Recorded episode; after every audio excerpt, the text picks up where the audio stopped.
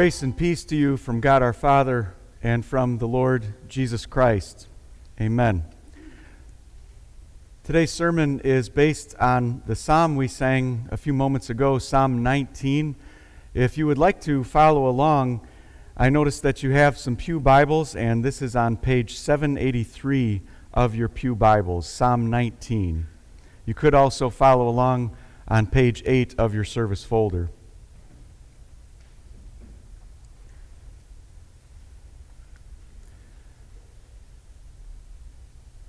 Dear fellow redeemed, when he got done tossing those cash boxes and driving that livestock out of the temple, what kind of mood was Jesus in?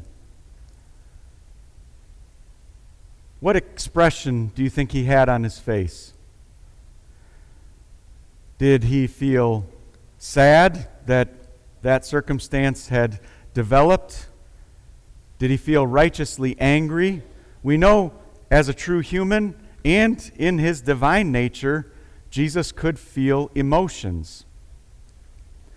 I would like to suggest this morning that perhaps Jesus felt a positive emotion like happiness or joy after he finished cleansing the temple. After his adrenaline cooled and his blood pressure slowed down, Maybe he had even a smile on his face. He knew that this was God's will, and God had used him to accomplish that will. So why shouldn't he feel happy about it? Maybe you could even say that his face was beaming, beaming like the sun. Speaking of the sun, that's how Psalm 19 starts out. King David wrote this and made a couple of analogies to the sun. He said, It comes out like a bridegroom from his wedding canopy. It celebrates like a champion who has run his race.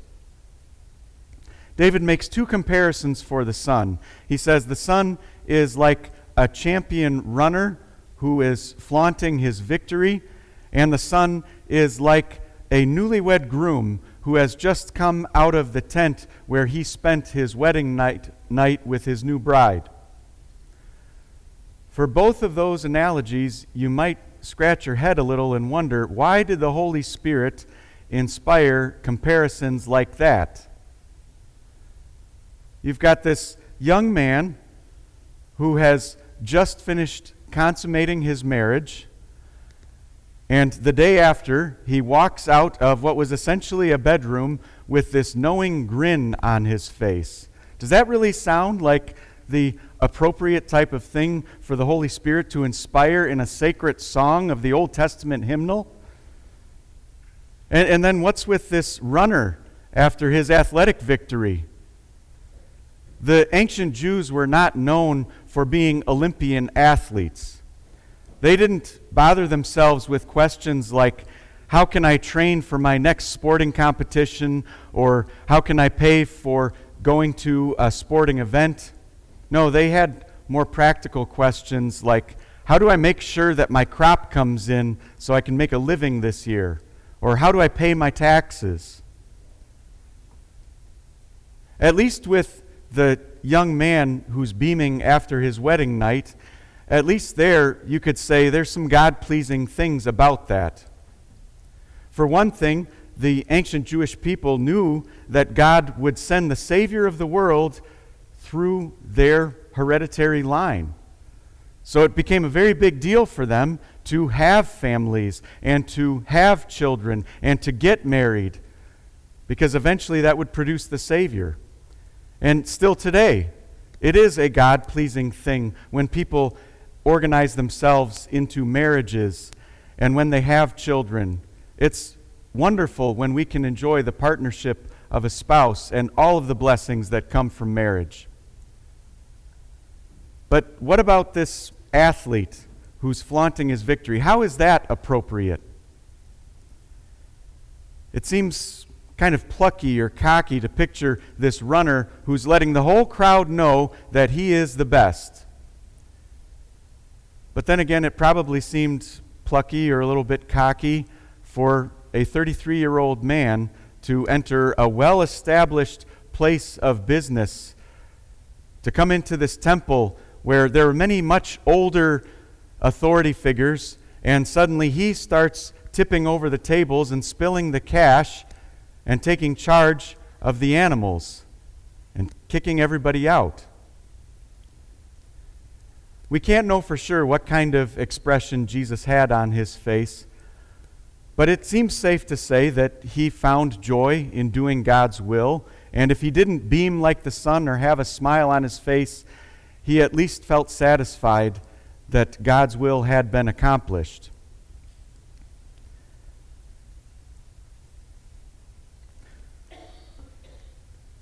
How does that runner with his race winning serve his neighbor. You might think, well, okay, at least he's practicing good stewardship of his health. But winning a race and letting everybody know about that, it doesn't exactly feed hungry orphans. It doesn't clean up the crime on the streets. What practical purpose does it serve? It doesn't seem like a good example of humble servitude or modest practicality. God would have us look then at the stars and the galaxies in outer space and ask yourself, what practical purpose do, do they serve? In Psalm 19, verse 1, it says, The heavens tell about the glory of God, the expanse of the sky proclaims the work of his hands. Honestly, you can't find a whole lot of earthly use out of astronomy class. Yes, the sun warms us and it makes plants grow. The moon has something to do with the tide. And it used to be that travelers would use stars as their GPS. But today, what practical use can you find from it? You might argue, well, NASA has brought us great technological advancements and problem solving skills, but that's not why we started the space race. We didn't go to the moon because we said to ourselves, let's try to develop new technology and gain problem solving skills. No, we went to the moon because it was there and it's beautiful. And it seemed to us like it was worth investigating. That's what people say about climbing mountains. Mountain climbers will say, I climbed it because it was there. And even though David didn't have a, t- a Hubble telescope, even though he didn't have an astronomy degree, he recognized that these cosmic galaxies and heavenly bodies, they make us want to learn more about them. They beg us to study them. And let's stop on that word beg for a minute. As soon as I say that the moon or a planet is begging us, that means that it is taking on a personality and it's speaking words. It's actually saying, Find out more about me. Please investigate me, research me. And this is exactly what David meant when he wrote about the stars. Day after day, they pour out speech. Night after night, they display knowledge. They do not speak, they say no words, their voice is not heard. The stars don't give a TED talk, they don't talk in human grammar, they don't publish essays for us to read, but that doesn't mean they don't communicate with us. Verse 4 says, Their voice goes out into all the earth, and their word reaches the end of the world. At Shoreland Lutheran High School, this is what we try to pass along to the students in our classrooms that God has control over all the fields of study, not just religion, but science and mathematics, music and art. And your faith is involved in all of those things as well. But as soon as we tell people that you can find messages from God embedded in the stars or the planets, we run into a little bit of difficulty. You see, humans are naturally sinful and I can't think of any better way to explain it than to point out the global warming debate. The drastic changes that we've had in temperatures here recently reminded me of a cold snap that devastated the state of Texas a few years back. My brother, who lives down there, actually had to shovel his driveway during the winter for once. Now, people can look at that thing that happened in Texas and come up with completely different conclusions about it. One side could say, well, see, this just disproves global warming because those are colder temperatures. And then another group of people could look at the exact same evidence and say, no, this just proves global warming because human interference in the climate is causing these drastic temperature changes. Now, my point is not to endorse one side or the other of the global warming debate. My point is simply to say that humans have a really hard time interpreting the messages that God sends us through the stars and nature and the cosmos. We always use it to bolster our own point of view or back up our own argument in a debate rather than listening to what God says. So God found another way to talk to us. He actually did use human grammar. He came down to this earth and spoke in a human language. He inspired his apostles to write down human words that we can understand. Listen to what David wrote in verses 7 through 11. He's describing the Bible, the Holy Scriptures. The law of the Lord is perfect, it revives the soul. The testimony of the Lord is trustworthy, it gives wisdom to the inexperienced. His words are more desirable than gold, even better than much pure gold. They are sweeter than honey. God's word is very practical. It's so helpful. It can lift your spirits when you're in a bad mood, it can guide you away from poor decisions in life, it can give you a happy outlook on your day. But as a congregation that shows support for Shoreland Lutheran High School, I would like to point out just one of these practical uses for God's Word. It says that God's words are more desirable than gold, even better than much pure gold. By the gifts that St. John's has given to Shoreland in the past, by the students that you've enrolled there throughout our time together, you have shown that God's word is more valuable than money because this is what we are giving to our children who study on our campus. It reminds me of a man who died a few years back. He had two sons that he sent to a high school very similar to Shoreland. And his acquaintances and friends would wonder why he sent his sons to a private school when his tax dollars already paid for a public education. They even asked him, Tony, can you afford to send your children to that school? And his response was always, I think the better question is, can I afford not to give them a Lutheran education?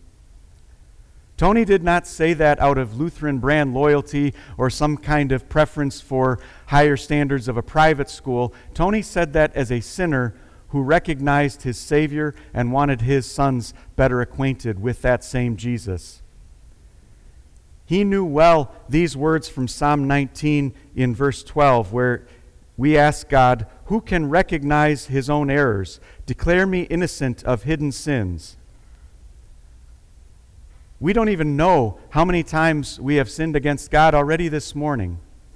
And yet, in Jesus, God declares all of your guilt off of you and onto Christ. In baptism, in the Lord's Supper, you are absolved and washed clean of all your sin. So I'd like to close now simply by pointing out one other thing from Psalm 19. You know that Jesus sang this song growing up in the household of Mary and Joseph. Whenever you read the Psalms, it's always nice to remember that Jesus would have spoken these words too. And, and, yet it seems odd that Jesus would have said something like verse 13 Restrain your servant also from deliberate sins. Do not let them rule over me. Then I will be blameless. Then I will be innocent of great rebellion. When Jesus died on the cross, he actually did have sin on him. He carried not his own guilt, but ours. And when he was buried, and he resurrected from the dead, he left all those things that make you and I sinners, all the things that we have done wrong, he left them buried in his grave behind him, so that he and us are now set free from all shame in God's sight. So now we can join with David and Christ and expect a yes answer from God when we pray what you find in verse 14. May the speech from my mouth and the thoughts in my heart be pleasing to you, O Lord, my rock and my redeemer. Amen.